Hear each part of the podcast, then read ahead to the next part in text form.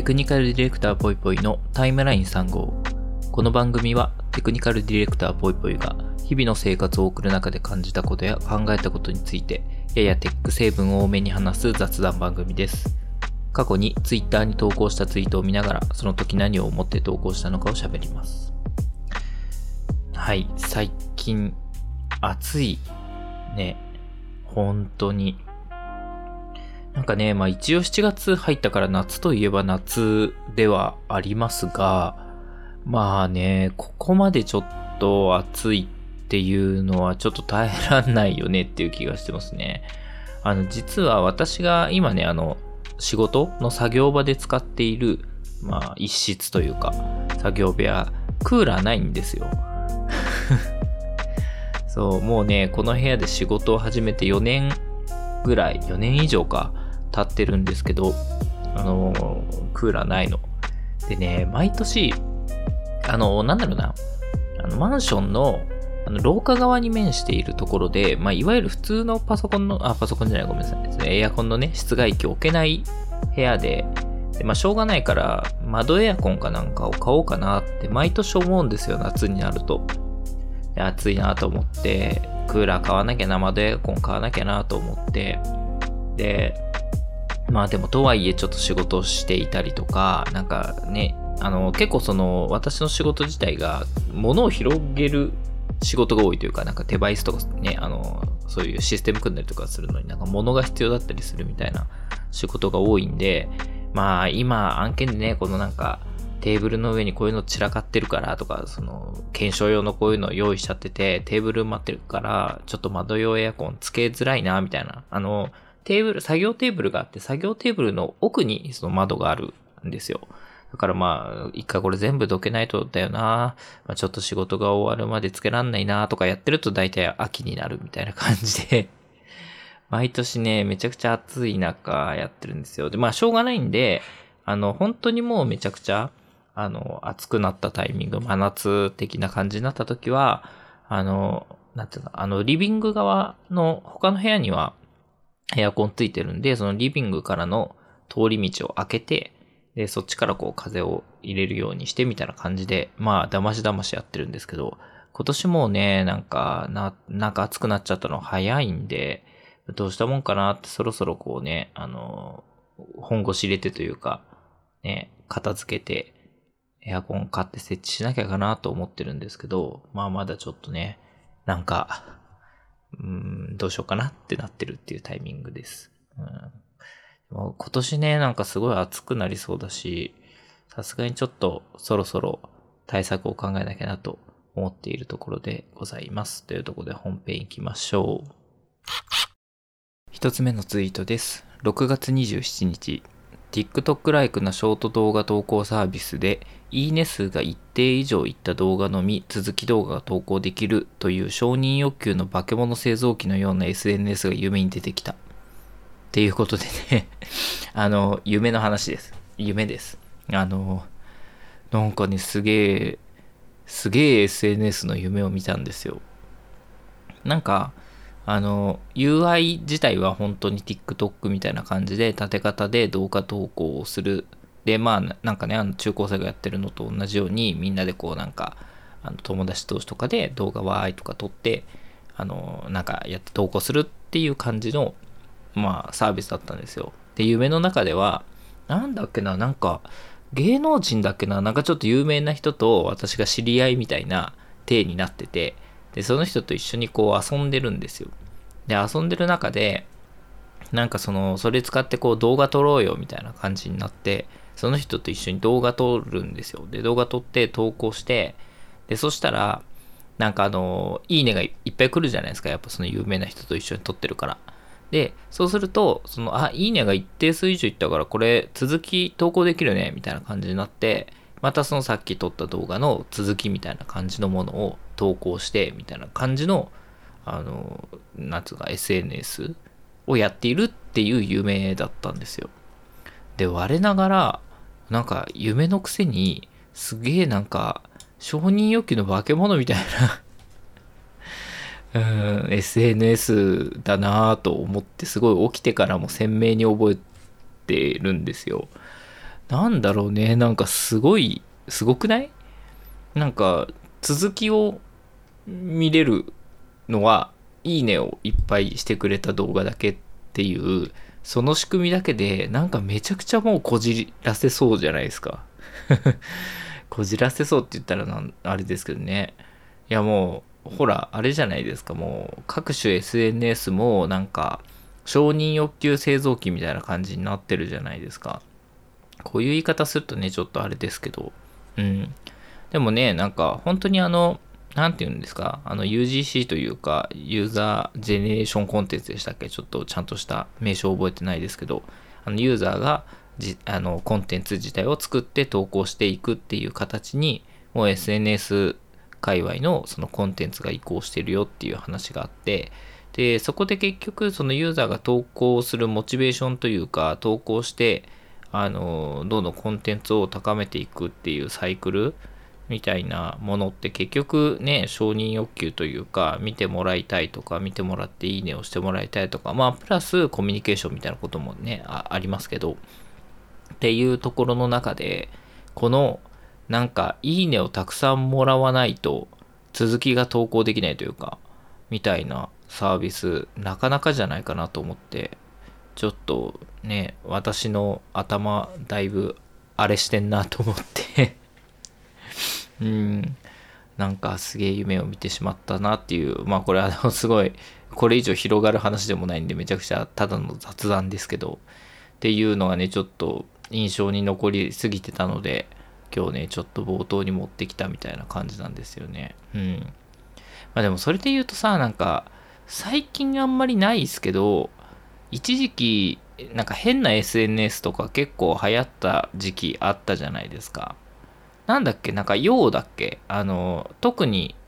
あの、コメントとかなんか書いたりとか送れなくて、ただ友達同士で、なんかようみたいなのだけ送り合う SNS があったりとかさ、うん、なんかね、あの、ひどかったのが SNS じゃないんですけど、あの、シャオミーが出してるミーバンドっていうスマートウォッチがあるんですよ。で、そのスマートウォッチが、なんかそういう感じのなんか友達同士で挨拶を送り合える機能みたいなのがついててでどうやるかっていうとそのなんかあれあれアプリ上だっけな？スマあスマートウォッチ上だっけな？ちょっと忘れちゃったんですけど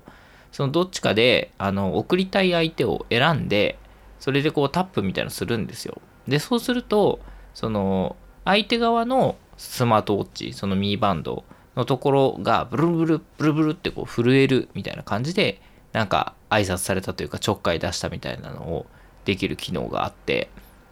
でなんか一時期知り合いの界隈でミーバンドが一時期流行ってた時期があって、まあ今もねみんな使ってると思うんですけど、私ちょっとあんまりね、あの、使わなくなっちゃったんですけど、最近。で、そのミーバンド流行ってた時はなんか、もうやたら仕事中とかにブルルとか来るんですよ。明らかになんか仕事始めただろぐらいのタイミングとかを狙ってなんかブーってやられたりとか、なんかすっげえね、うわってびっくりするっていうやつやってたりとかしてなんか謎なコミュニケーションだったなと思ったんですけど、うん。なんかでもそういう、なんていうの ?SNS、雑多な SNS がいっぱい出ていっぱい滅んだ時代みたいなの終わっちゃってというか、最近あんまりね、出てこないですよね。うん、そういうちょっと新しい SNS みたいな。多分 TikTok だったりとか、あと、まあ、クラブハウスとかもそうか、クラブハウスとかあたりで、まあ、クラブハウスもね、今やもうだいぶ下火になっちゃいましたけど、うん、TikTok とかクラブハウスとか、そこら辺ぐらいが、なんかね、最後かなぐらいで、あんまり最近聞かないですね。あ、それともあれなのかな、もう、いい年だから知らないだけで、若い人の間では全然もう違うやつが流行ってたりとかあるのかね。まあある気はする。うん。っていう感じでね、まあでも、だいぶね、その、難、難しいというか、あのこうデジタルウェルビーイング的ななんかやっぱ SNS とかスマホの通知とかに惑わされすぎるの良くないよね文化みたいなのもあってあとねあの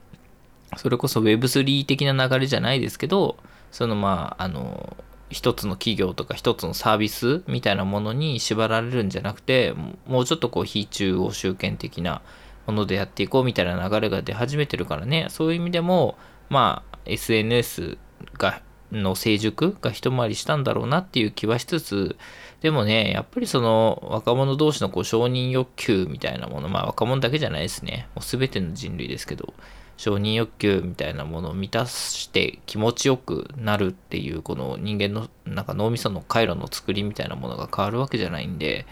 結局ね、SNS で承認欲求を満たすっていう行為はね、そんなになくならないんだろうなという気はしますよね。うん。いやなんか、あんまりヘルシーじゃない気もするけど、でもなんか、自分たちがね、若者の時とか若い時とかに、そんなヘルシーな生活を送ってたかっていうと、そうでもないような気もするし、結局なんだかんだね、若い時の方が人間関係とかに敏感だったりとかして、まあ、あの時代とかツールは変われどね、なんかそういう関係性とか、そういうものにまあ、ある種楽しみを見出しながら、ある種ね、ビクビクしながら、まあ、生きてきたっていうところはあるし、まあ、しょうがないものではあるよねっていう気はしますよね。なんだろうね、なんか、自分が、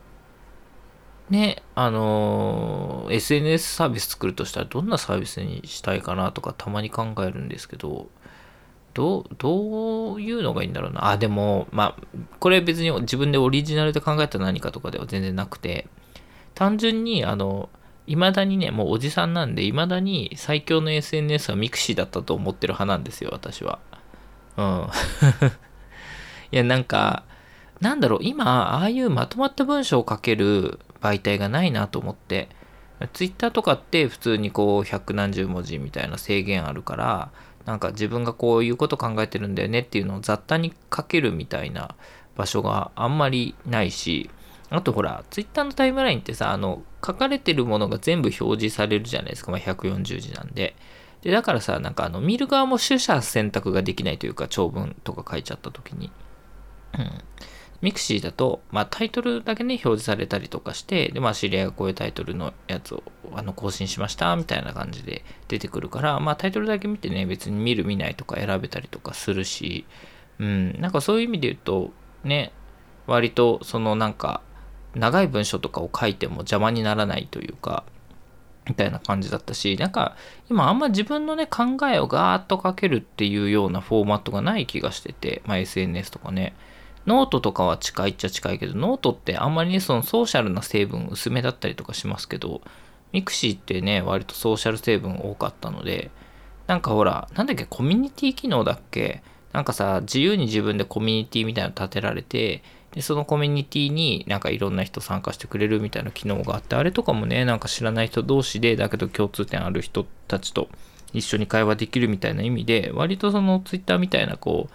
あの、放置されるというか、その、本当に自分の知り合い同士とか、なんか気づいてフォローした人みたいな感じじゃない、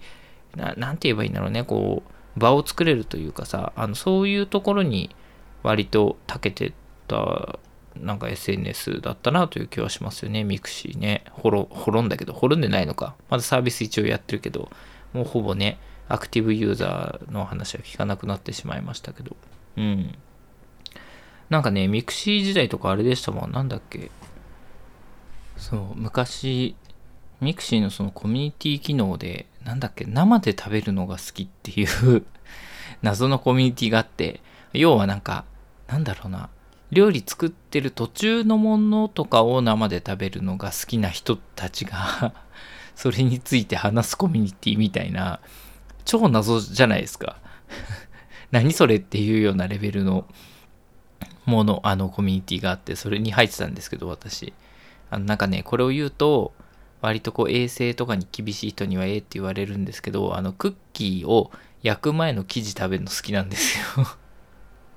美味しいんですよね、あれ。とか、そ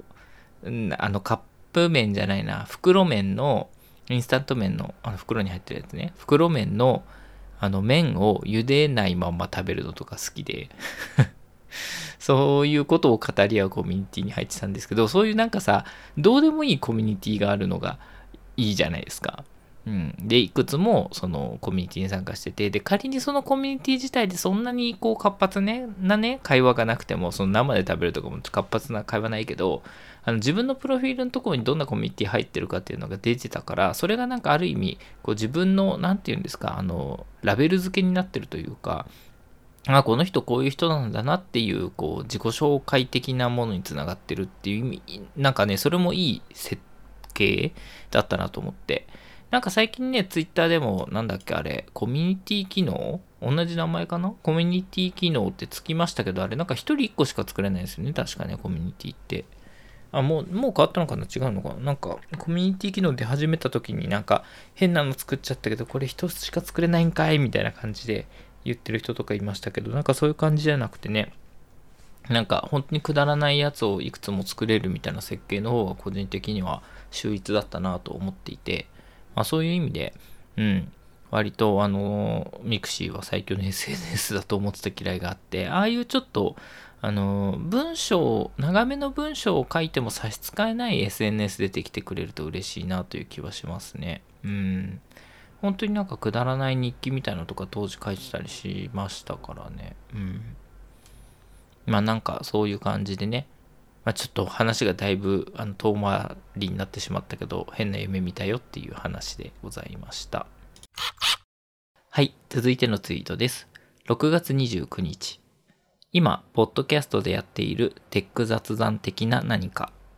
このまま個人の趣味としてやっていくか何かしら仕事につながる形で外に出していくか非常に悩ましいところがあるって書いてあってまあこのポッドキャストのことですねそうなんですよ。あの、まあ、このポッドキャスト自体、あの、この番組内でも何回か言ってますけど、まあ、あの、自分の、なんて言うんだろうな、こう、ストレス発散みたいなものでやっている番組で、特にあの、目指すところとかないんですよ。うん。なんか、別にこう、なんか、リスナー数を増やして、まあ、あの、本当に誰にも聞かれてない、なんか0人の状態でずっと喋ってるの辛いから多少はね、聞いてほしいなというとこもありますけど、でも別にあの、めちゃくちゃこう知らん人も含めて何十人何百人とかに聞いてほしいと思ってやっているようなものでもないしまあ本当にある意味何て言うんですかねあの自分のなんか、まあ、整え自分を整えるじゃないですけどなんかわかんないですけどそういうことのためにやっているとは思っているんですけどまあほら、あの、最近さ、あの、VTuber を見ているっていう話を、まあ何回かこのポッドキャストでもしたじゃないですか。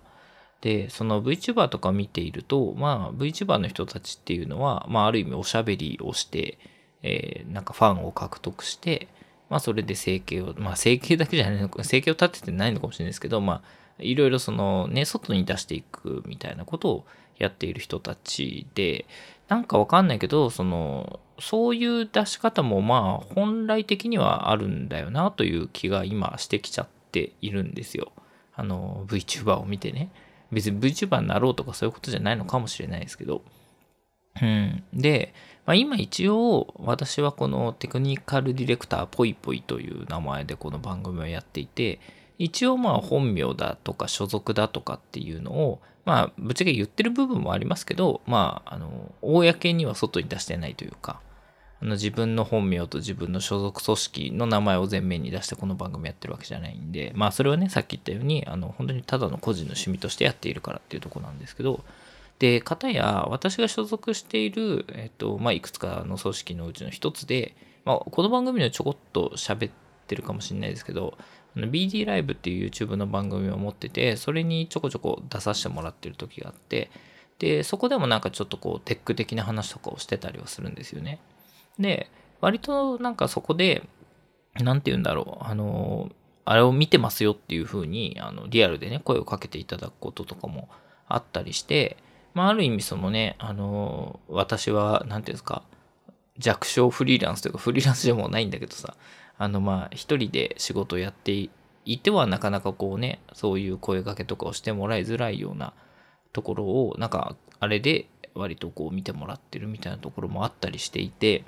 じゃあもうちょっとその自分の所属的なところとかをきちんとこう明示をしてまあもうちょっとねここれだいぶ緩い感じでやってますけどその技術解説的なことに内容を振り切って、まあ、真面目にやり、真面目にちゃんとこう聞いてもらう人を増やして、みたいなことを、まあ、するっていうのも一個手だよなっていうのはちょっと思っちゃったというか、思ったっていう話なんですよね。うん。まあね、あの、仮にそれをやるとしても、この番組自体は続けるというか、その目的が違うので、単純にこう、なんというか、あの、雑談本当に雑談をするという意味で、この番組は多分、そのままやるんだろうなとは思いつつ、まあでも、もう片方の方で割と技術的なこととか最近気になる技術トピックみたいなのを話すみたいなことになるとすると、まあこっちは本当にもっと、何て言うんですかね、雑談メインみたいな感じで、あんまり技術的なこととかは別番組に、みたいなことになっちゃうかもしれないし、でもそうすると割とこの番組自体もなんか味気ない感じになっちゃうんだろうなっていう気もしていて、まあ、正直ね、うん、どうバランスを取るのかって、まあ元ツイートにも書きましたけど、非常に悩ましいところがあるなというふうに思ってるって感じなんですよね。うん。まあ、もしね、やろうと思ったら2個に分けなきゃいけないって話だけど、まあそもそもそんなことやってる時間あるのかっていう話もね、あるからね。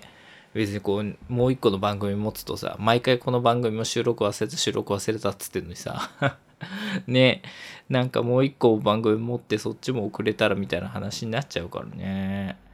どうなんだろう。まあ、週1とかはね、難しいだろうなという気がしますね。まあ、月2とか、各週とか、それぐらいでやる感じになるのかないや、やる感じっていうか、あの、やろうと思ってるわけじゃないですよ。別に始めないという選択肢もありそうで、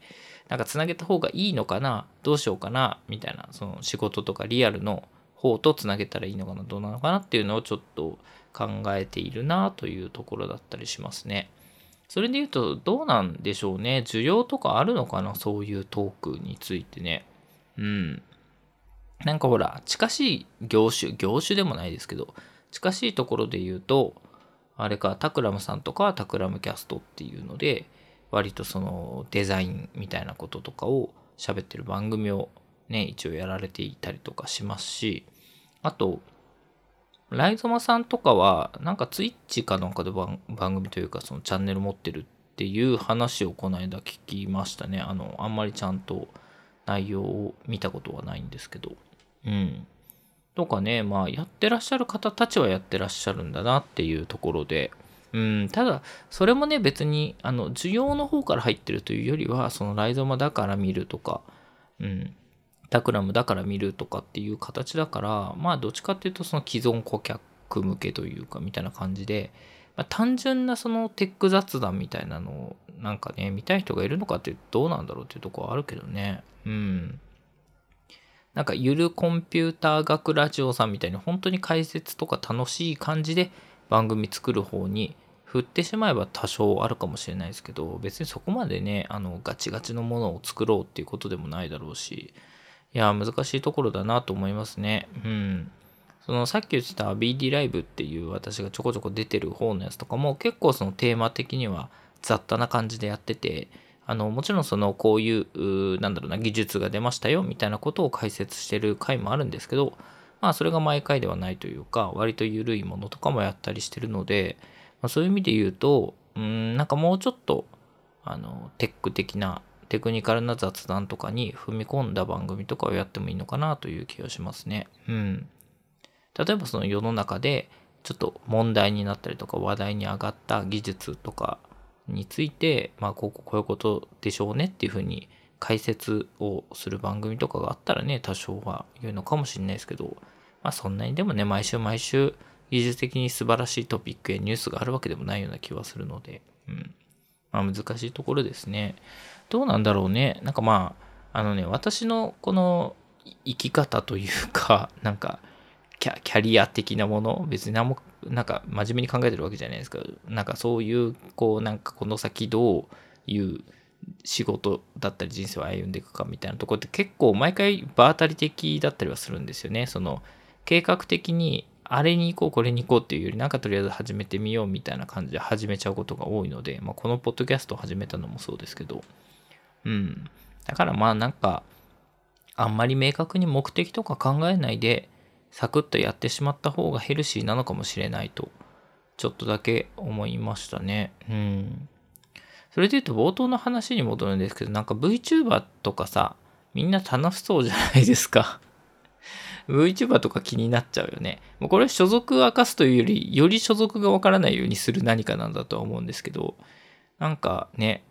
ちょっとさすが最近 VTuber ばっかり見てるせいもあって、なんか自分がもし VTuber になったら、どんなコンテンツやろうとかちょっと考えちゃうんですけど、別にやらないけどね。うん。でもなんかね、まじ、真面目に技術解説してる VTuber とか、本当になんかプログラムやっててるみたいな感じの VTuber がいても面白いかもしれないですね。もういるかもしれないですけど。あ、それで言うとあれか、あの、競技プログラミングとか、アットコーダーとかの界隈には VTuber でアットコーダーのなんか割と何強い人というか、うん、で、なんかやってる方とかいらっしゃるみたいな噂は聞いたことありますね。うん。多少だから親和性はあるんでしょうね。うん。まあ別に私が VTuber やるって話ではないですけど。はい。というところで、まあ本当に雑談というか、今考えているこの番組のことでございました。はい。続いてのツイートです。7月1日。僕、スーパーエンジニアじゃないけどこれやる。なんならプロジェクトの Slack チャンネル、半年から1年分ぐらい遡ってみたりする。チーム内ヒアリングと合わせると、大体プロジェクトの構造と課題把握できる。というので、これもあの、例のごとく、引用リツイートをしてる元がありますので、元のツイートも読んでみたいと思います。えー、大平さんという方ですね。え、スーパーエンジニアが組織にジョインした時暗黙知を知るために Slack を検索するって言っててすごいなと思ったっていうのが書いてあると。うん。まあ、どういうことかと言います。どういうことかというか、私の話になると、まあ、私割とこう、なんていうんですかね、エンジニアとして入ったり、えっ、ー、と、テクニあ、テクニカルディレクターとか、えー、テクニカルな PM として入る仕事とかって、もちろんそのプロジェクトが立ち上がりましたよっていう時にお呼ばれすることの方が大半なんですけど、たまにあの、プロジェクトがちょっとうまくいかなくて、ちょっとこのチームに入って、うまくその調整をしてほしいとか、交通整理してほしいみたいなこととかで頼まれて入ることとかもたまにあるんですね。そうすると、もうすでにこう出来上がってるチームに知らない人が一人ポンって入るみたいな状況とかで、その仕事を完遂させなきゃいけないっていうポジションで入る時もたまにあって、で、そういう時に私結構そのやることの一つとして、まあいろいろ、いろいろあるんですよ。いろいろあるんですけど、その中の一つで、 Slack をめちゃくちゃ遡ってみるみたいなことをやったりするんですよ。うん。あれ、これこのポッドキャストでも言ったっけな？わかんない。繰り返しになってたらごめんなさいね。あの、聞いたことある話題だったらごめんなさいなんですけど、まあやることがあるんですよ。まあで、なんでかっていうと、えっと、大体そのプロジェクトにポンってこうアサインされましたっていう時って、まあ、自分がアサインされてるだけあって、みんな死にかけてるというか、まあ、死にかけてるって言ったら変ですね。あの、本当になんか炎上寸前みたいな感じで、ちょっとこうみんな本当に自分のこう手持ちのタスクをどんどんやっていかないと、やばいで、やばいやばいよみたいな状況になってるところに入ることが多いんですよ。多くはないか。まあそういうこともあるんですよ。で、そうすると、結局その、なんていうんですかね、あの、仕組みがあんまりその体系だっていないというか、なんかその仕事が、えー、誰が何を決めて、どういうふうに降ってきて、それを誰が処理して、で、えっと、その処理したものに関して、決定を誰が出してとか、その GO を誰が出すんだとか、最終的にそのローンチまで持っていくために、そのなんか、あの、どういうプロセスを踏まなきゃいけないのかとか、まあ、もっと細かいところで言うと、普段のコミュニケーションで誰が誰にどう仕事をお願いすることが多いんだろうとか、誰がどういう仕事になっているんだろうみたいな、あの、それぞれの守備範囲とか、そういうものとかを、あの、構造化しなきゃいけないというか、構造的に知っておかなきゃいけないよねっていうことが、まああるんですよ。まあ、プロジェクトやってるとね、それはそうだと思うんですけど、あの、それがね、あの、きちんとしてるプロジェクトならいいんですけど、やっぱきちんとしないで進んでて、途中からうまくいかなくなったっていうプロジェクト多いので、そういうところに入った時は、まず、本当にもう Slack をダーッと、本当にもうプロジェクトの規模にもよりますけど、本当になんか半年分とか1年分とかダーッと読み込むんですよ。で、読むと、まあ、こう、普通にね、あの、こういう名前の人がいるんだっていう、そのメンバーがどういう、何人いるんだとかっていうことも知れますし、あの、例えばプロジェクト外の人とやり取りしてたりとかする場合とかも、ログさえ残ってれば、あ、この人がこの人で、例えばクライアントフェンシング、フェイシング、この人がやってるんだなとか、えっ、ー、と、なんだろうな、パートナー企業さんとのやり取りはこの人がやってるんだなとか、で、その人たちが、ま、スキルセットとしてどういうのを持ってて、で、誰と誰でその情報のやり取りをして、そういう外の人たちと、なんていうのかな、情報のすり合わせをしてるのかとかさ、わかんないですけど、そういう、なんというか、あの、まあ、情報の流れ方だったりとか、あの、それぞれの関係性だったりとか、あと、まあ、プロジェクトによっては、えっと、私がジョインする前に、いろいろな問題が起きてしまっていて、そのせいで停滞してるプロジェクトとかもあったりするので、じゃあその停滞していた時期みたいなのって、結局どういうことが起こって、どういう形になって停滞しちゃったのかとか、何まではできていて、何以降はできてないのかとか、何が問題になってしまってるのかとかっていうところも、ある程度、まあ、あの、これはね、さすがにこう、 Slack が活発に運用されてるチーム限定ではあるんですけど、あの、大体 Slack を読むと、話の流れとかが、まあ、つかめるみたいなところはあるんですよ。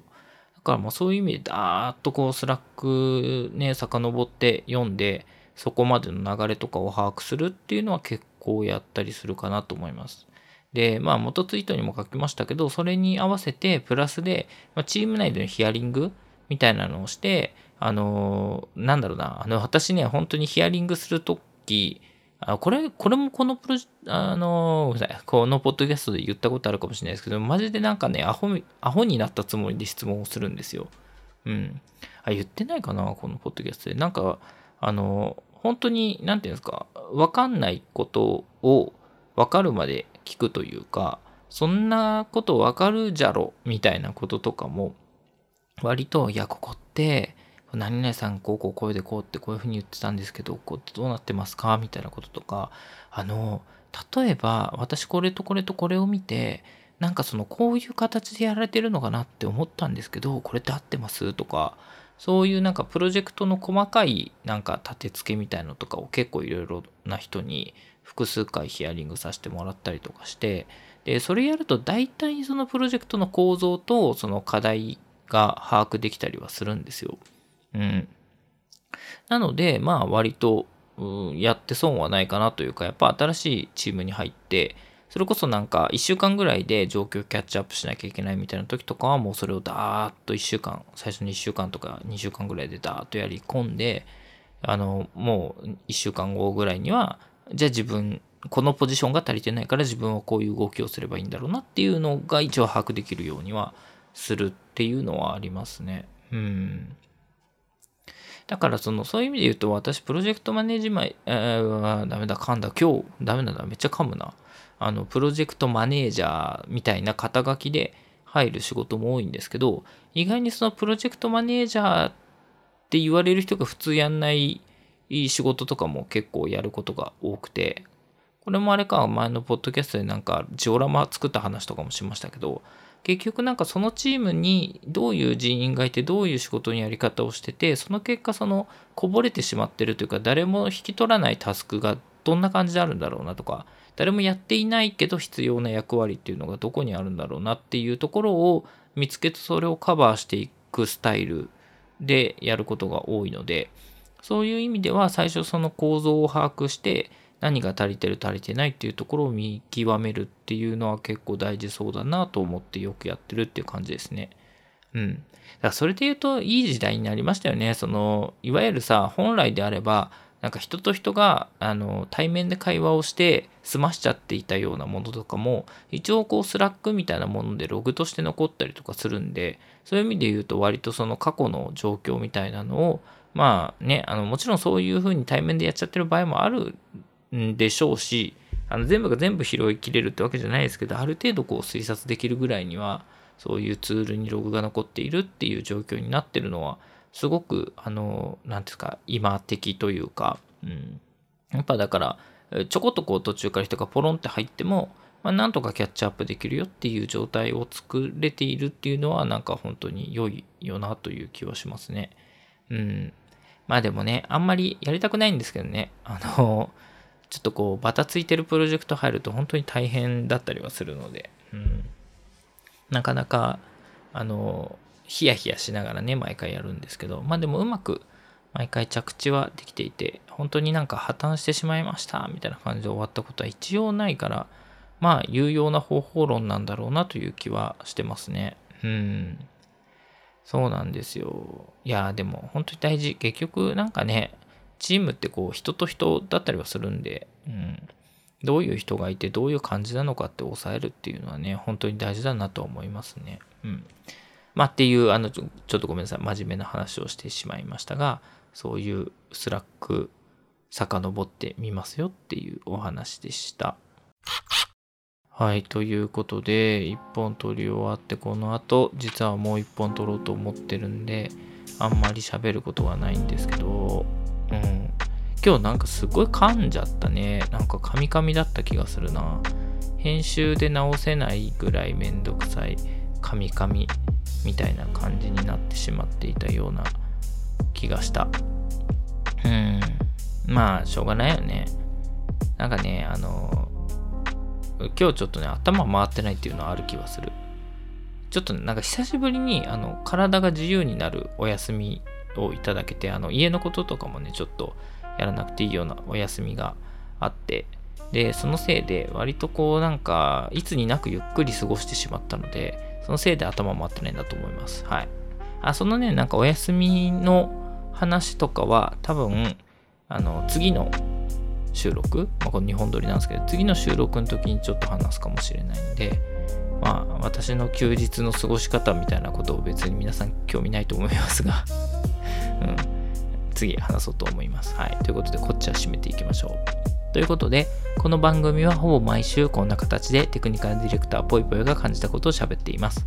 皆さんからの感想や聞いたよというコメントをいただけると大変励みになります。また、こんな話をしてほしいなどの要望がありましたら、ハッシュタグ、シャープタイムライン3号でツイートいただけると幸いです。ということで、まあね、あの、暑い日が続くので、皆さんね、あの、ぜひ熱中症とか気をつけてお過ごしください。うん。うちは冷房を買わないといけない。はい。ということで、今週はこの辺で皆様さようなら。